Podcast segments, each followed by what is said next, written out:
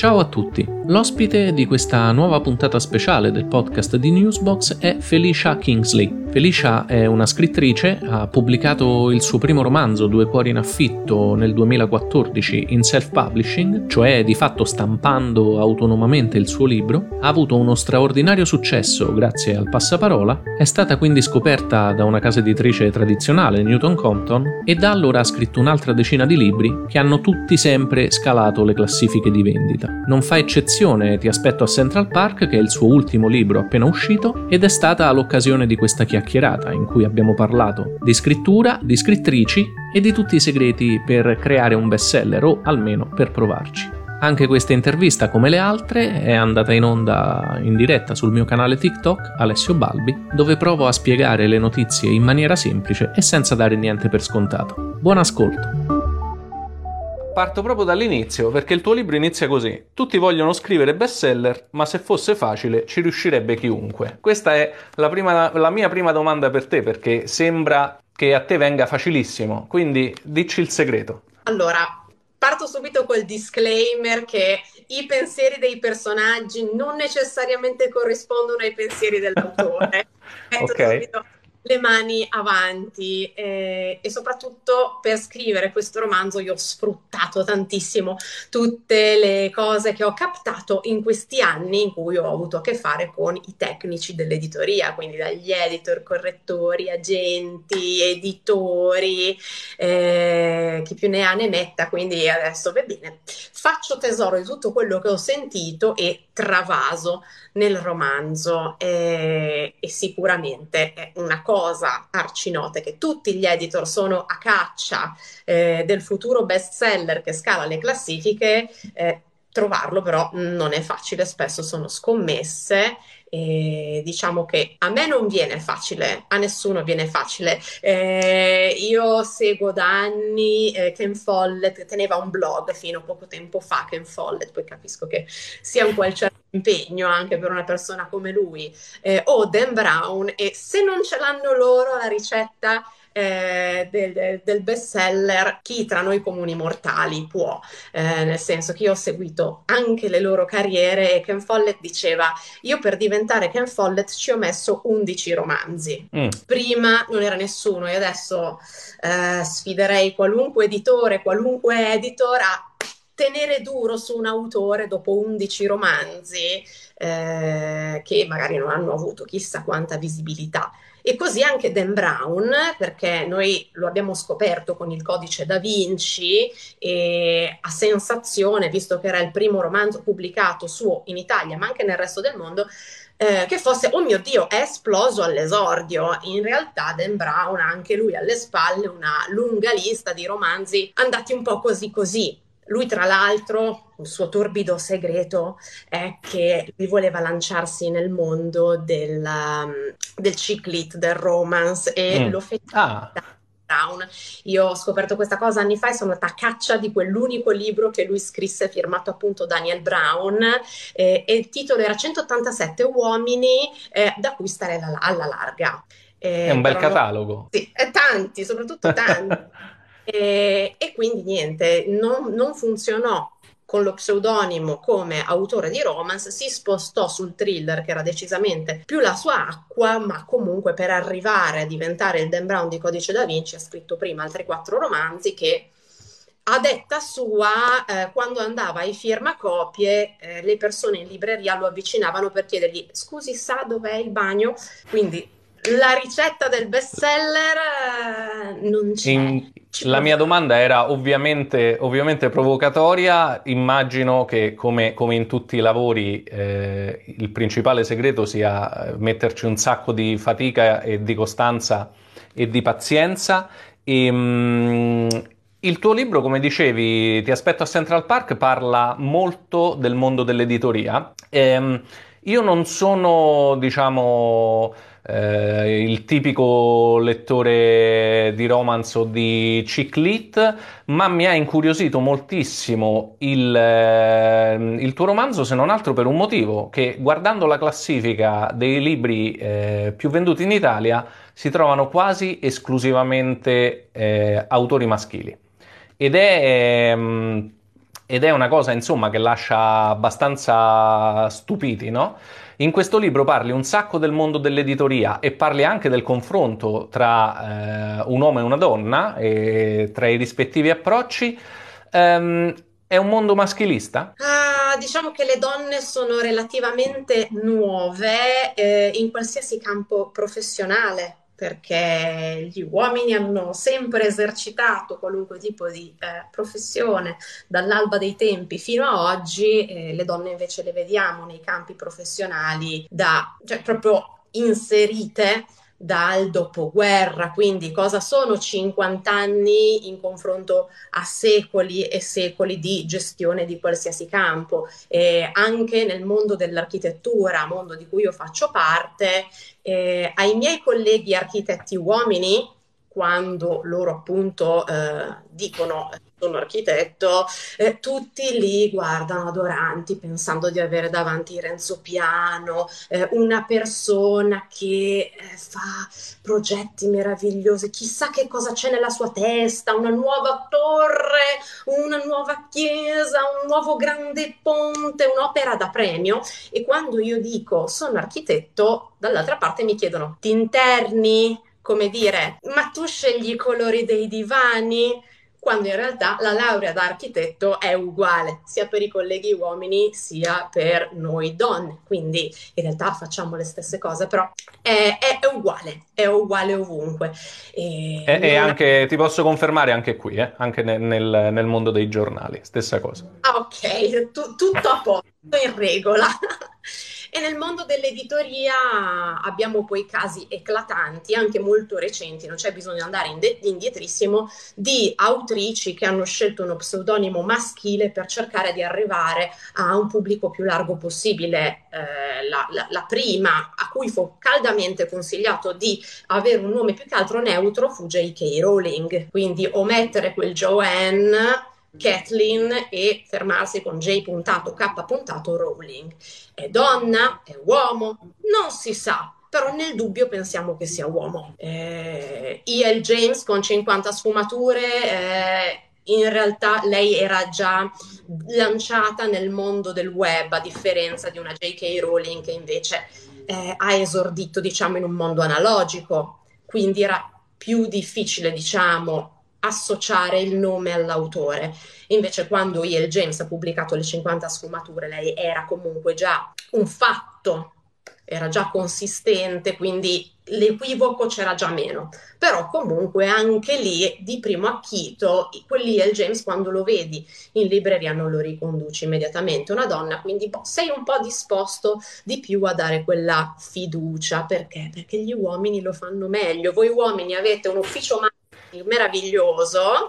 Eh, eh sì. Beh, che parte dalla Bibbia. Eh, parte dalla Bibbia, questo ufficio marketing là, diciamo, vi ha sempre sponsorizzato molto bene. E, e, mi fai venire in mente un'altra cosa a cui non avevo pensato, ma effettivamente dal discorso che stavi facendo, per esempio, quando tutti ci chiedevamo chi fosse eh, Elena Ferrante, che eh, era un, evidentemente uno pseudonimo, ma uno pseudonimo femminile e raccontava meravigliosamente bene eh, personaggi femminili, eppure anche in quel caso qualcuno pensò che la spiegazione fosse, più semplice fosse che Elena Ferrante fosse lo pseudonimo di un uomo. Anche, sì, eh, quando qualcosa viene bene deve essere per forza un uomo, ma in realtà nel campo del romance, eh, dove se vogliamo allora, per partire dal presupposto che il romance non ha sesso, non ha età, quindi lo possono leggere persone dai 13 ai 100 e passa anni, uomini, donne,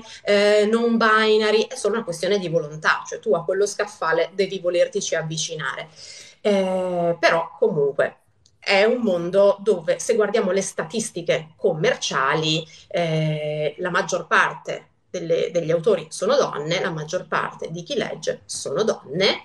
Eppure quando un uomo scrive romance viene accolto proprio come mio Dio, ma è un genio delle indagini dell'anima, delle emozioni, mentre la classica domanda che viene fatta all'autrice donna è quanto c'è di autobiografico nel tuo romanzo? Perché è quasi come se noi non ci potessimo discostare dal mio caro diario. Caro diario, oggi mi sono innamorata. Quindi deve essere tutto autobiografico, altrimenti noi con la fantasia abbiamo dei limiti. Non lo so, io non mi so, non mi so dare risposte in realtà, quindi stai chiedendo alla persona sbagliata.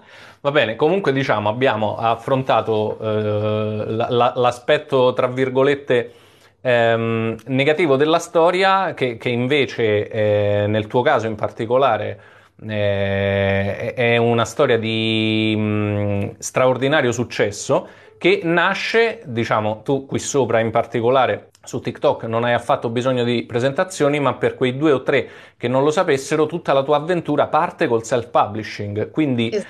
I, i, i tuoi primi due libri, se non sbaglio, li hai pubblicati autonomamente.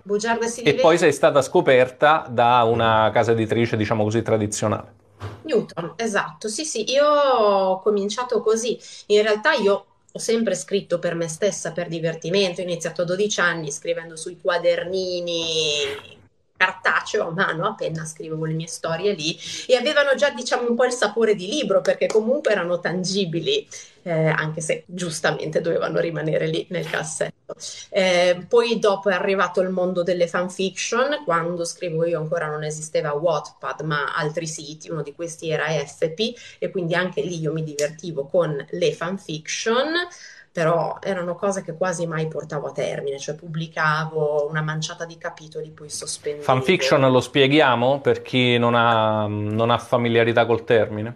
Allora, le fanfiction diciamo che hanno una biforcazione a un certo punto perché nascono come delle storie di invenzione appunto dei fan di eh, diciamo un argomento o un prodotto letterario, cinematografico, televisivo preesistente. Faccio un esempio pratico, cioè il mio, da fan di Harry Potter Potter, io mi sono sentita privata da J.K. Rowling di una cosa, la storia d'amore tra Hermione e Draco Malfoy, perché per me è to Love già scritto, ci poteva essere un arco di crescita di Draco e di riscatto eh, fantastico, però lei non ce l'ha data e quindi io, come tanti altri che magari nella loro testa si erano già fatti i loro viaggi, no? virgolettiamo così, eh, hanno la possibilità su questi siti di fanfiction di raccontare le loro appendici di queste storie, così appunto. Uno spin-off. Esatto, spin-off oppure un universo alternativo, cioè non l'ha scritto l'autrice, lo faccio io, quindi cambio anche un po' le carte in tavola. Poi la biforcazione va verso le storie completamente originali, quindi eh, puoi anche scrivere storie completamente tue, con personaggi tutti tuoi, e quindi lì andiamo già più vicino a quella che è la narrativa fiction eh, che poi vediamo pubblicata, benché io ritenga che le fanfiction eh, abbiano un processo creativo molto diverso rispetto a quello di un romanzo. E quindi nella trasformazione da un prodotto all'altro ci dovrebbero essere diciamo dei passaggi compattanti. Comunque la, il tema non è questo. Io sono passata poi dalle fanfiction appunto all'autopubblicazione. Eh, ho, ho ripreso a scrivere dopo l'università che è stato un periodo abbastanza diciamo mh, mm, intenso dal punto di vista dello studio della mia produzione accademica. E, e quindi quando poi ho, ricom- ho cominciato a lavorare ho sentito il bisogno di ritrovare la mia valvola di sfogo che era la scrittura, e, e ho scoperto appunto il self-hub self-publishing. Era il 2012 appunto si stava diciamo affermando anche qui in Italia il self. Mi sono detta potrebbe essere un'occasione di finire finalmente per una volta quello che tu inizi perché io ero sempre così ma non finivo. È stato uno slancio che ho colto e quindi ho iniziato a pubblicare prima Bugiarda si diventa, che però eh, io, essendo poi completamente digiuna di come si gestiva un'autopubblicazione, io ho pubblicato, lasciato lì e mi sono fatta i fatti miei. Poi mi sono resa conto che in realtà il romanzo non lo stava aspettando nessuno. Ma dai, Stranamente ma che strano, nessuno sta aspettando il mio romanzo. Eh, e c'è qualcosa che è una macchina secondaria che dovrebbe mettersi in moto nel self, che è quella dell'autopromozione. Quindi, mentre il mio secondo romanzo, Matrimonio di convenienza, ho cercato di capire eh, dove nel web si parlava di libri, come si parlava di libri e con chi si parlava di libri. Quindi, quando poi è stato il momento di autopubblicare Matrimonio, ero diciamo già un pochino più inserita nel tessuto della community e quindi quando l'ho pubblicato poi c'è stato un supporto in termini di recensioni, di passaparola che lo ha aiutato poi a salire in classifica e, e lì si è fatta avanti Newton. E hai detto una parola chiave che, che è appunto community, eh, lo stiamo vedendo adesso con le persone che partecipano e io insomma eh, ovviamente la conversazione è partita così a razzo quindi eh, approfitto per, per, salutare e ringraziare tutti quelli che stanno seguendo, stanno mettendo mi piace, stanno condividendo e così via. Ehm, e, e, e, già abbiamo le, le, prime diciamo, autotestimonianze, per esempio Annalisa che racconta eh, di quando alle mm, medie e alle superiori scriveva poesie e possiamo dirle, no, no, non c'è un'età per fermarsi no? uh, nella, nella scrittura di poesie, anche se c'è un famoso ehm, aforisma secondo il quale eh, a scrivere poesie sono i ragazzi e poi i pazzi eh, in età più avanzata, ma insomma eh, questa... Non, non, mi sono mai trovato d'accordo con questa idea. No, tu hai, appunto hai citato la tua community che evidentemente ehm, una forza della, della, tua esperienza di scrittrice e con cui hai un legame, mi sembra, mi sembra fortissimo e che non riguarda peraltro soltanto i tuoi libri, ma in generale tutto quello che riguarda eh, libri e scrittura, vero? Sì, allora diciamo che la community non è mia, io penso che la community, ossia tutto quel gruppo di persone che sul web parla e si interessa di libri, non appartenga a nessuno perché oggi leggono me, domani leggono un'altra autrice, cioè per essere una mia community dovrebbero leggere solo me e quindi dovrei produrre tipo un libro a settimana, no? Eh, tutto sta nell'inserirsi in questa community. Fare parte della community vuol dire non solo chiedere attenzione eh, per i propri interessi, cioè esce il mio libro, eh, compratelo bisogna anche dare qualcosa. Eh, nel mio piccolo cerco di eh, divulgare un pochino le cose che sto imparando guardando l'editoria dall'interno, perché poi chiaramente un autore, uno pensa sempre che sia inseritissimo nel mondo dell'editoria. In realtà noi lo osserviamo dalla soglia, perché non siamo comunque dei interni alle case editrici, eh, non abbiamo dei rapporti continuativi day by day, 365 giorni l'anno con le persone della nostra casa editrice, quasi sempre, sono eh, dei rapporti che si concentrano in prossimità dell'uscita dei libri oppure quando ci sono degli eventi tipo i saloni, eccetera. Però qualcosa si impara, qualcosa si capisce e soprattutto anche quando lavori al tuo libro con un editor, con un correttore, eh, con l'ufficio grafico, eccetera, o anche con l'ufficio stampa per dare un'impronta alla campagna promozionale, si impara come tutte le cose. E siccome io ho notato che nel mondo dei lettori c'è una fortissima curiosità riguardo cosa succede al libro nel momento in cui passa dal computer dell'autore a quando lo ritrovo in libreria, cioè tanti pensano che sia una cosa immediata, cioè ho finito il libro oggi, domani va in stampa, dopodomani lo trovo in libreria. E invece ci sono tempi lunghi, almeno nell'editoria tradizionale, perché poi nel self è tutto contratto. Tempi lunghi, ci sono programmazioni da fare, tante figure che intervengono sul romanzo e, e ho visto che c'è questo interesse mi sono detta perché non eh, assecondare questo interesse e mettere a disposizione le cose che so poche, probabilmente io so il 2% di tutto, però è meglio di niente e quindi poco alla volta diciamo metto lì quello che imparo tra l'altro sono stata a Olbia questo weekend perché eh, ho, mh, mm, mi hanno premiato, è stato un premio. Ho visto e ti ho invidiato tantissimo anche per il nome del premio, perché diciamo io oltre a essere un tuo fan sono un fan del Vermentino. Quindi... Ho brindato un sacco io questo. e, e, in questa occasione sono stata molto coccolata perché c'è stata un'organizzazione pazzesca da parte del premio e, e mi sono trov- trovata anche a confrontarmi con un, un libraio che mi ha detto, io sono rimasta così, che esiste la scuola per librai. Eh, cioè non ah, esiste che una mattina ti alzi e apro una libreria. No, no. si va scuola, c'è un corso per diventare librai, perché il libraio non è solo apro una libreria, compro un po' di libri, li metto sugli scaffali.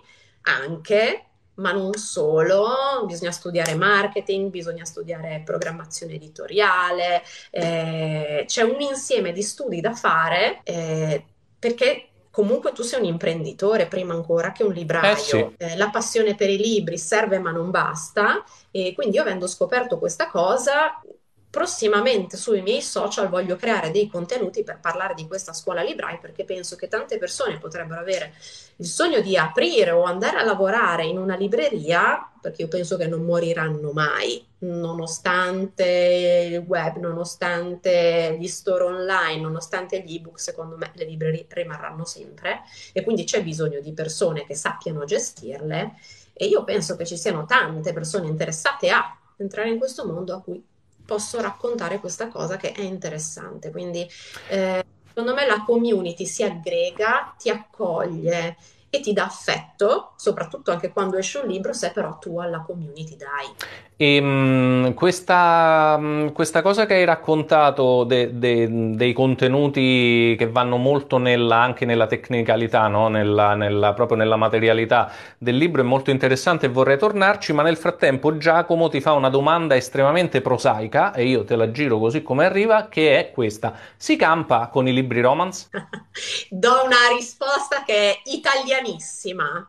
Dipende. Eh, perché Beh. dipende dalle vendite. L'autore guadagna in termini di percentuali rispetto al prezzo di copertina. Cioè, quando guardiamo il prezzo di copertina, non dobbiamo fare l'errore di pensare che quello è il guadagno intero dell'autore, esattamente come il prezzo della benzina al litro, quella che vedi non è il guadagno del benzinaio. Esatto, quindi quel numerino che vediamo in, uh, in fondo al libro, sì. ok?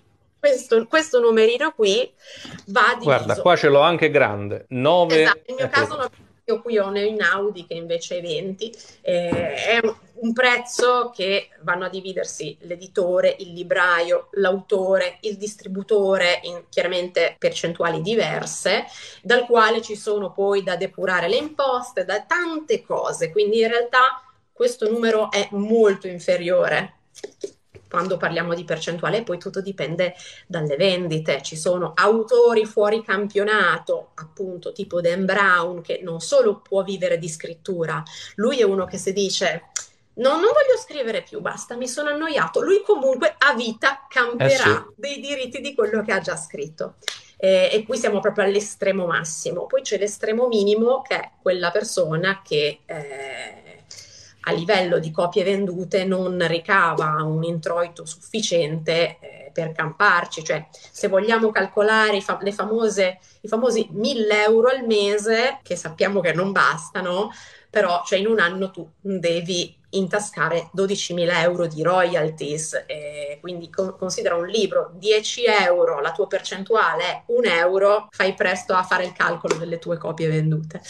E se calcoliamo che la media degli autori, media vuol dire chi vende tanto, chi vende poco e poi ci troviamo in mezzo, è 3-4 mila copie l'anno, perché ci sono autori che vendono tantissimi, eh sì. però sono pochi, e poi ci sono tantissimi autori che vendono così così, perché in Italia escono 70.000 titoli nuovi l'anno. 70.000. Quindi, cioè, Tra l'altro, a chi appunto eh, eh, si, si, appassiona a questo tipo di, di, ragionamenti, consiglio non solo il tuo canale TikTok in generale, ma in particolare mi è piaciuto tantissimo un, lib- un video in cui metti insieme le tue capacità da architetta con eh, la tua conoscenza del mondo dell'editoria e spieghi perché appunto in una libreria medio-grande non possono esporre tutti i libri che escono in un anno perché ne escono veramente un sacco e quello è un primo assaggio di cose che si possono imparare sul tuo canale non soltanto per quanto riguarda appunto i tuoi libri ma in generale il mondo dei libri. E a proposito di questo ti voglio chiedere, è abbastanza ehm, forse sorprendente per, eh, per, chi guarda questi fenomeni mh, da una certa distanza ehm, il fatto che ci siano un sacco di ragazzi, ma anche giovanissimi, che oltre a essere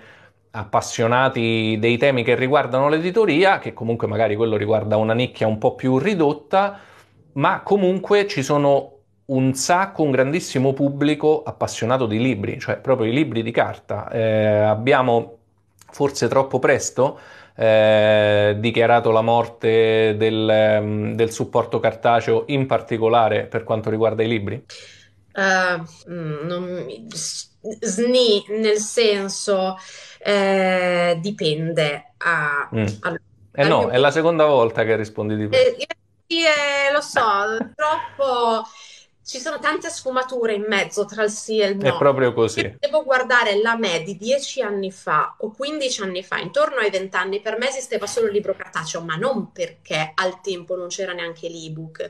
Eh, io li volevo tutti cartacei. Poi adesso ne ho 35, abito in un appartamento. Eh, dove lo spazio più grosso adesso se lo porta via un bimbo di un anno e mezzo che è un caterpillar eh, io difendo i pochi libri che ho tenuto qui a casa con le unghie e con i denti perché lui li prende, li fa volare, rompi tutto, ma i libri no. Eh, li ho portati tutti a casa dai miei, però come per la libreria, anche casa dei miei eh, funziona allo stesso modo, lo spazio non è infinito. Quindi in questo momento della mia vita dove ho già comprato tanto e ho preso tantissimi libri, adesso sono un po' più attenta agli acquisti che faccio. Eh, do la precedenza all'ebook per questioni di spazio e tante volte per sperimentare, perché ehm, magari mi appoggio all'anteprima gratuita per vedere se il libro fa per me, cosa che invece mh, prim- quando non avevo il problema di spazio non facevo, eh, vedevo un libro. No, no, ma io condivido, condivido molto questo, questo, ragionamento e ehm, diciamo mi sono espresso male, nel senso che io, ehm, sì, la, la, questione non è tanto il libro cartaceo che effettivamente quando uno comincia ad avere le, le, le librerie di casa piene eh, è quasi una necessità quella di di rivolgersi e anzi è una benedizione quella di potersi rivolgersi all'ebook, parlavo proprio del, del formato libro scritto contro versus eh, tutte le distrazioni che arrivano da, diciamo, dagli schermi dello smartphone, no? Ok, ehm, beh, allora, be- ben venga, ben venga, però io non le vedo così tanto scollegate, cioè okay. eh, quello che anima proprio il book talk è rendere la lettura un'esperienza condivisa. Quindi sto leggendo, il cellulare c'è, sto leggendo quando faccio i video reaction, tipo reagisco ogni 100 pagine al romanzo X, il mio cellulare c'è è uno strumento che sto usando per condividere la mia esperienza. Oppure quando compro i libri, il cellulare c'è perché ti porto con me in libreria. Eh, il cellulare c'è quando torno a casa e ti faccio vedere i libri che ho comprato facendo un book haul. Eh, il cellulare c'è quando io ti faccio vedere i libri che ho letto questo mese e ti dico la valutazione libro per libro. Ehm, il cellulare c'è quando scorro i video del book talk per cercare le recensioni di libri che mi interessano o partecipare a delle live di lettura. Quindi il cellulare è diventato un compagno di lettura, non per forza una fonte di distrazione esterna. Poi tutto dipende dalle persone, cioè ci sono anche tanti ragazzi che non gliene frega niente di leggere il cellulare, lo usano per altre cose. Però certo. Per i lettori è, è uno strumento. E Um, sempre eh, a proposito di domande molto pratiche che stanno arrivando, um, Ratlef, uh, mi sembra sia il nome, ti chiede se lavori ancora come architetta o ti stai concentrando solo ah, sulla scrittura. Anche, io non chiudo porte mai nella mia vita, eh, essendo comunque libero professionista, ci sono dei momenti in cui è un po' più concentrata l'attività di architetto a livello di scadenze, a livello di impegni, momenti in cui è un po' più diluita, quindi posso dare più spazio alla scrittura. Poi eh, questo mi facilita le cose perché come scrittore, io, scrittrice, Mm, non sono costante, non sono una di quelle che tutti i giorni scrive 2000 parole. Magari lo fossi perché così con le scadenze ci, ci starei anche po', po', più comoda invece che ridurmi agli, agli sgoccioli. Però ecco, la mia testa non funziona in quel modo lì, ogni autore ha le sue tecniche, e il suo modo di concentrarsi. Io posso passare anche una settimana, due settimane senza scrivere una riga, poi idee chiare, tutto perfettamente focalizzato, mi metto lì e in due o tre giorni eh, metto giù quello che magari avrei potuto fare in una settimana. Quindi in questo modo, questa mia non costanza mi permette di fare entrambe le cose. E questa è una domanda mia, riallacciandomi a una che è arrivata nel frattempo, se appunto tra le scadenze di scrittura, il lavoro diciamo da libero professionista, da architetta, quanto tempo resta ancora per la lettura, che immagino che invece per uno scrittore sia sempre un'attività molto importante, e ti chiedono qui, appunto, nel caso tu riesca ancora a leggere molto, se eh, leggi vari generi, narrativa classici, gialli, eccetera, o ti concentri su quello che è più l- vicino ai libri che scrivi? Allora, leggo ancora, non tanto quanto vorrei eh, e me ne dispiaccio perché ci sono tanti libri e soprattutto, sai, ne escono tanti in continuazione che attirano la mia attenzione e il mio interesse, però eh, non è che mi manca il tempo, ma quando ho il tempo eh, finisco offline. Proprio. mi, capita, mi capita spesso ormai di addormentarmi col libro in faccia. Mi è successo a Olbia. Eh, stavo leggendo un eh, libro della Mastrocola, mi sono addormentata col li- libro così.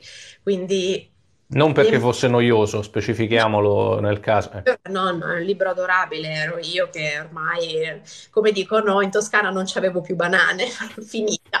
E, e quindi niente, non sono più in grado di fare le famose maratone che facevo una volta. Adesso in lettura ho Follia di McGrath, Tutta la stanchezza del mondo di Enrica Tesio, quello lì della Mastrocola, eh, un libro di un'amica perché poi attenzione agli autori, hanno eh, certo. anche un altro livello di lettura. I libri editi e i libri che devono ancora uscire, perché comunque stando nella community dove non ci sono solo i lettori, ma ci sono anche altri autori, si stringono delle amicizie e, e queste amicizie diventano poi anche eh, dei, dei legami pseudo professionali, nel senso ho finito un libro, te lo mando, mi dici cosa ne pensi, fin tanto che sono in tempo per cambiarlo, il betaggio. E quindi da amica lo leggo, ma poi ti do il parere di autrice sulle cose che io cambierei questo, secondo me non funziona quello, quindi ci sono queste due letture in parallelo, cioè quelle che faccio esclusivamente da lettrice, perché la testa legge in due modi diversi. Quando leggi da solo lettrice eh, non sei analitica, quando leggi in beta invece mm. sei analitica, studi tutte le frasi, studi i meccanismi di narrazione, è, è diverso. Quindi... Fai più un lavoro da editor, diciamo. Esatto fa, sono due cose diverse, quindi oltre alle mie letture ci sono anche queste eh, altre, diciamo, letture pseudo professionali. E quindi direi che anche risposto appunto alla domanda che era arrivata, non, non si tratta di, appunto, di letture che riguardano un genere solo, ma continui a spaziare, credo sia eh, molto importante. E, ehm, mh, prima, quando parlavamo appunto della, de, de, insomma, del, del, mondo maschilista dell'editoria, in parte hai risposto a una curiosità che avevo e eh, no, no, non voglio diciamo insolentirti facendoti la domanda direttamente, ma la curiosità è questa. Um, hai iniziato col self-publishing ormai um, 8, 8 anni fa, grosso modo? 2014 con Bugiardo. Ok, e, e, e, diciamo a scrivere ehm, per la fan, eh, sotto forma diciamo, di fanfiction ancora prima. Um, c'è un'evoluzione del tipo di storie che ti piace raccontare legata appunto alla tua evoluzione? O, o eh, per esempio un altro, um, un'altra etichetta che si usa per il genere di, di, cui ti occupi è ciclit che è riferito a, a una cosa molto specifica, no? ragazze, single, eccetera. Eh, col, col, passare del tempo eh, noti una distanza rispetto a questo genere oppure eh, non c'entra niente con, con eh, la, la biografia personale, diciamo? Mm, no, dal punto di vista di biografia personale, la mia vita è cambiata veramente poco da quando ho iniziato a scrivere eh, a oggi. Ehm, quindi sono scollegate le due cose, a livello di scrittura non ho diciamo un andamento costante, eh, a volte scrivo commedie romantiche, a volte scrivo ciclit, a volte mi piace provare a fare delle contaminazioni come per esempio in prima regola non innamorarsi, è vero che è di fondo un romance, ma la trama che muove il romanzo è un mystery, è una caccia al tesoro eh, di diciamo stampo storico-artistico, eh, quindi mi piacciono le contaminazioni. Eh, non escludo di farne altre in futuro.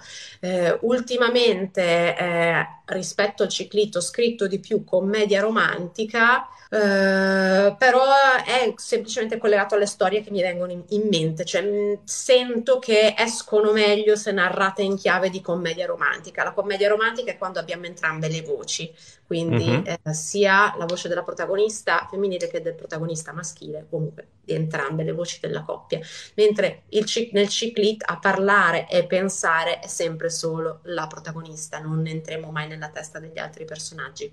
Diciamo che è tutto un po' meno obiettivo, mm-hmm. eh, invece nella commedia romantica si può entrare anche nella testa dell'altro, ma questo poi è solo una questione di servizio, cioè eh, io quando decido come narrare, mi chiedo che informazioni ho bisogno di dare al lettore, quali ho bisogno di nascondere. Eh, perché se io entro nella tua testa, io vedo anche i tuoi segreti. Non li posso omettere se sono dentro la tua testa. E se a me i tuoi segreti servono per dare un plot twist alla, alla storia, quindi a un certo punto si scopre qualcosa, e io non potevo essere dentro la tua testa e omettere questo segreto. Eh, per esempio, in La verità che non ti odio abbastanza, che è appunto un ciclo narrato dal punto di vista interamente della protagonista femminile, eh, tanti mi hanno chiesto: ma perché non ci hai dato anche il punto di vista di Eric, il protagonista maschile? Perché Eric porta con sé un segreto che a un certo punto viene fuori e ribalta il seguito della storia. Quindi dipende tutto da cosa ho necessità di dichiarare, tipo dogana e cosa invece tenermi indietro per eh, movimentare la storia. Anche quest'ultimo mh, mm, romanzo, eh, Ti aspetto a Central Park, appunto come si capisce dal titolo, è ambientato in un'altra città eh, del mondo, in questo caso New York. Ehm, come scegli le, le, città in cui ambienti i romanzi? Ho visto che in un TikTok spieghi che non è necessario averci vissuto o conoscerle tutte realmente? Allora, eh, come le scelgo? Non le scelgo a tavolino, anzitutto. Quasi sempre quando la storia nasce già, eh, è già inserita nel suo setting, quindi io non la esporto, non la espianto da dove già si trova. Eh, nel mio caso però non è solo un vezzo, ah, voglio metterla a New York perché mi piace tanto New York. Anche lì è tutta una necessità di storia. Eh, io ho bisogno di un con- contesto che possa sostenere e eh, rendere credibile ciò che io racconto, perché la fiction si basa su un patto patto estremamente fragile tra autore e lettore. Il lettore legge credendo a ciò che io gli dico, però io devo garantirgli di raccontargli qualcosa a cui lui possa credere. Quindi se io ti racconto eventi che in un contesto stonano perché anche tu, eh, lettore, pensi che certi fatti non si possano verificare in quel determinato contesto oppure c'è la probabilità molto scarsa che si verifichino, ecco che appunto questo nostro patto comincia a traballare e se il lettore smette di credere alla mia storia è finita butta il libro.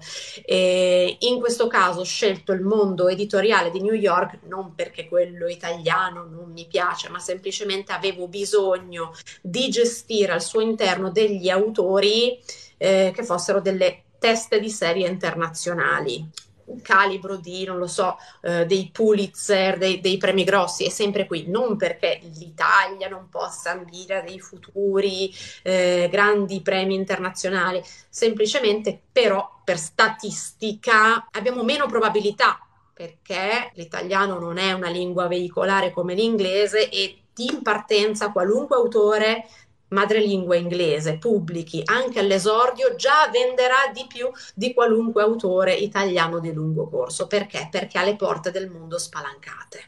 E, e, quindi avevo bisogno di partire da un contesto che potesse sostenere determinati numeri e potesse confrontarsi con un certo tipo di problema eh, e questo lo può fare solo l'editoria americana. Esattamente come una Cenerentola Manhattan, quello che racconto in quella storia sarebbe stato meno credibile come una Cenerentola Cinisello Balsamo o una Cenerentola a Fossoli, frazione eh, del comune provengo io. Eh, quindi se tu lettore devi credere a me, io ti devo dare qualcosa che tu puoi ritenere verosimile, non vero. E nel momento in cui la scelta cade su New York o su Londra o eccetera, come, come ti regoli? Nel senso sono città che, che, visiti pensando a quello che scriverai o ti documenti diversamente? No, quasi, quasi, sempre i miei personaggi non fanno la vita che fanno i turisti a Londra, a New York, a Parigi, eh, eccetera, eccetera, eccetera. Quindi comunque aver visitato quelle città da turista serve a poco, perché vado a raccontare di... Sono stata al Madame Tussauds, mi sono fatta eh, la foto con la statua di cera di Britney Spears l'autoctono, l'autoctono di Londra quella roba non la fa. Eh, e quindi a volte l'occhio del turista può addirittura falsare la narrazione. Cioè, se volessi raccontare una vita di un autoctono, io per primo avrei dovuto viverci in quel luogo, però chi ha la fortuna di aver vissuto in tutti i luoghi eh, della Terra, quindi mi documento attraverso, ovviamente se posso reperire informazioni di prima mano da chi in quei luoghi ci ha vissuto per davvero e a lungo, eh, quelli sono la prima fonte, sono la verità assoluta. Se non conosco eh, io persone che hanno fatto quella vita da civili che hanno vissuto a Londra, New York, eccetera, mi appoggio al web, che è una risorsa che sicuramente eh, gli autori di vent'anni fa non potevano sfruttare perché prima YouTube, ma ora TikTok è pieno, per esempio, di italiani che vivono all'estero e ti raccontano la loro vita day by day e a Seoul e a Tokyo e a Rio de Janeiro e, e quindi spesso fanno una cosa molto interessante che sono quei video di 10 differenze eh, tra l'Italia sì. e la Germania. E tipo scopri cose che dici ma no veramente? Eh, in Germania hanno questa abitudine noi non ce l'abbiamo. Che sono cose che servono tantissimo e soprattutto anche lì non potresti scoprire perché tu da italiano che abita in Germania non lo faresti perché continui a vivere da italiano. Eh, quindi hai bisogno poi del confronto rispetto a quelle persone proprio originarie eh, di eh, quel luogo e, e, il web è, è una è miniera. La, è, sì. le informazioni vanno sempre verificate, cioè, bisogna fare un double, triple check perché trovi una cosa su un sito potrebbe averla scritta chi che sia. Quindi ecco, i siti, ho letto questa riga su un sito, ecco, lì bisogna hai trovato una cosa interessante, bene, vai a vedere se ci sono almeno altri 3-4 siti che ti restituiscono lo stesso risultato, perché altrimenti rischi di scrivere eh, una fesseria. E poi io a, a, un certo punto penso che appunto il patto di fiducia di cui parlavi tra, tra chi scrive e chi legge si, si, stabilisce a un altro livello, no? E, e, e, se, e se la storia che stai leggendo eh, ti prende e ti porta per mano dove vuole, il fatto che non ci sia magari una coerenza 100% con eh, la realtà quotidiana di una città o di qualunque altra situazione conta forse poco. Giacomo scrive nei commenti una cosa interessante parlando appunto del, del, del patto di fiducia e, e, e della sospensione della realtà che si instaura quando uno legge un libro come uno che si sveglia a Scarafaggio, appunto, citando Kafka, è, la, no? è la, mm, la, la, la, situazione più assurda, eppure nessuno pensa direttamente all'assurdità della situazione leggendo quello, ma a quello che, che, ti, fa scattare, che ti fa scattare nella testa. È, Felicia. è una questione di genere, attenzione. Ah, certo, certo. Ogni genere ha le sue regole.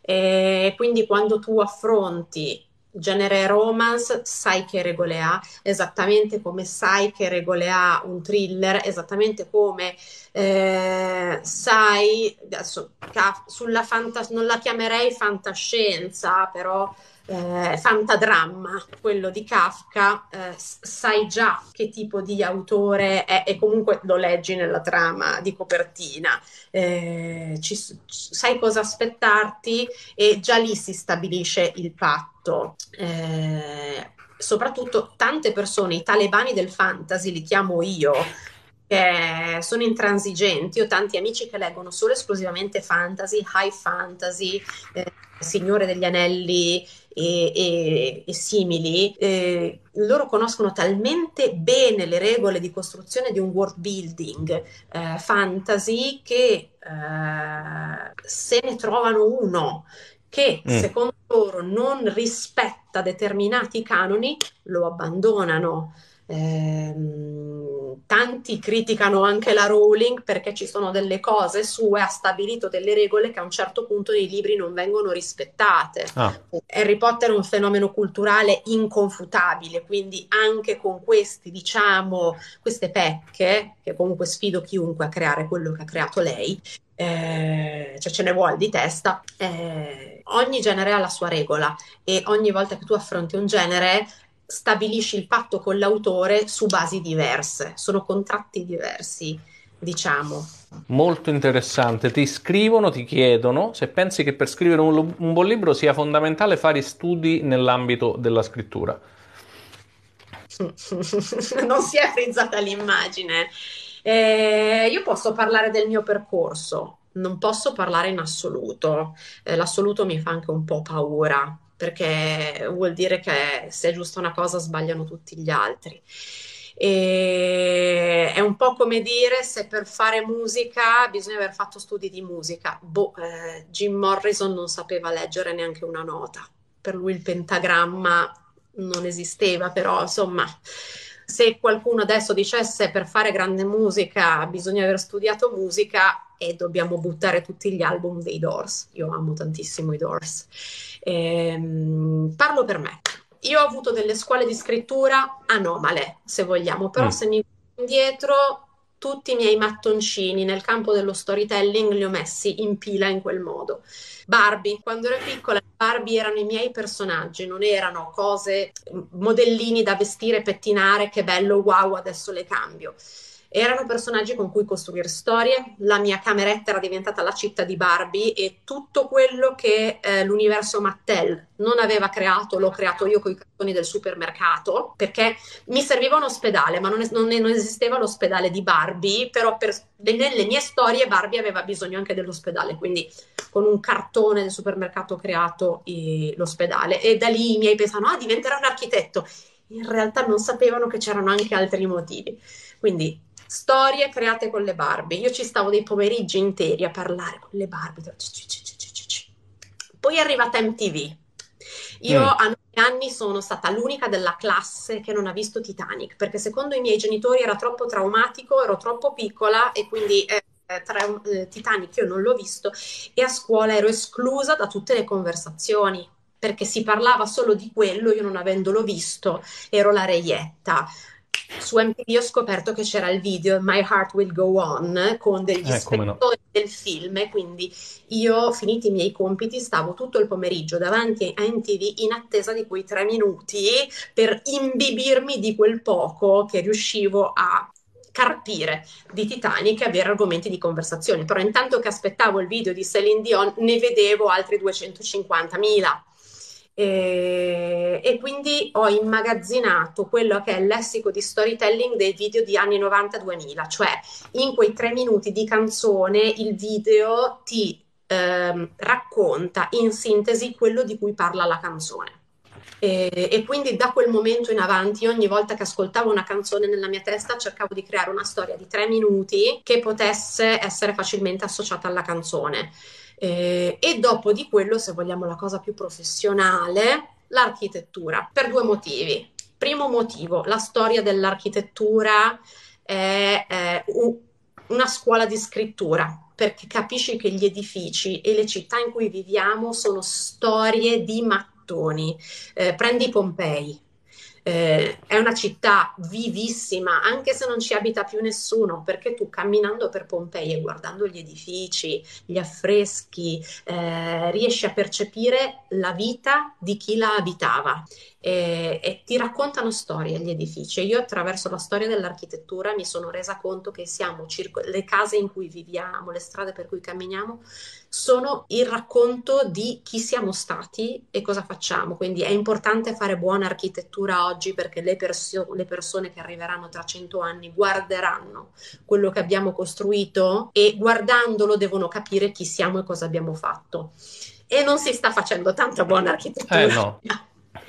E questa è una cosa. Sempre nell'architettura impari, eh, diciamo, quelli che sono gli stadi, secondo me, della scrittura. Progettare un edificio e progettare una storia per me sono due eh, percorsi paralleli, si vanno dai medesimi stadi, c'è un master plan, c'è un progetto preliminare, un definitivo, c'è eh, l'esecutivo di cantiere con tutti i dettagli dei materiali, dei, nodi, eh, tutte le stratificazioni, tutti i pacchetti solai, muri, ehm, gli impianti e poi ovviamente ci sono delle regole da rispettare. In architettura sono chiaramente i regolamenti e le norme tecniche edilizie, in architettura c'è tutta quella che è la grammatica narrativa da, da rispettare, quindi eh, il progetto letterario segue esattamente questo percorso, almeno per me. Ho chiesto a Ken Follett, perché una volta ho avuto occasione di intervistarlo wow. quando è uscito Fu Serafina, eh, e siccome ho detto, ma nei suoi romanzi sono sempre presenti dei costruttori di cattedrali, di ponti, di barche, lei tra un costruttore e un autore vede delle similitudini e lui mi ha detto che lui si sente un architetto delle sue storie. Io ho detto perfetto, perfetto, ha detto quello che volevo sapere. Beh, una, diciamo un endorsement super autorevole.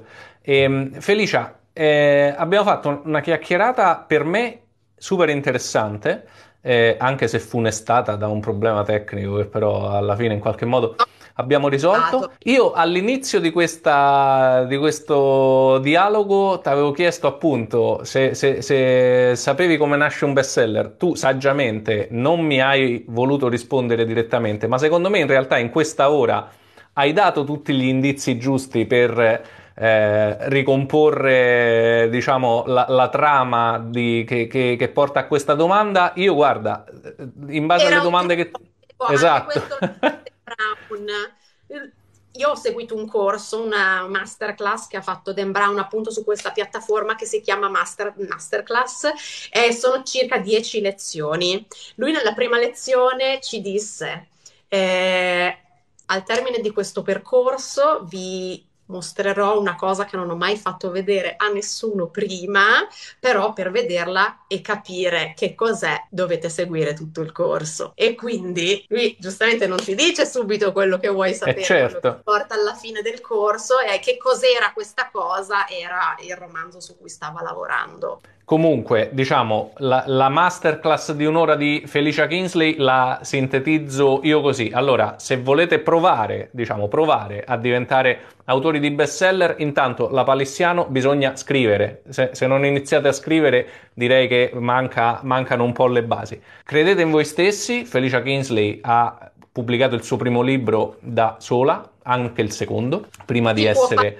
Fare, si può fare, esatto e ehm, siate un po' diciamo il marketing di voi stessi. Quanto è importante credere eh, in quello che si fa e, e, provare a farlo conoscere a più persone possibili perché magari ci sono un sacco di persone che stanno aspettando il vostro libro ma non lo sanno finché non glielo fate scoprire in qualche modo.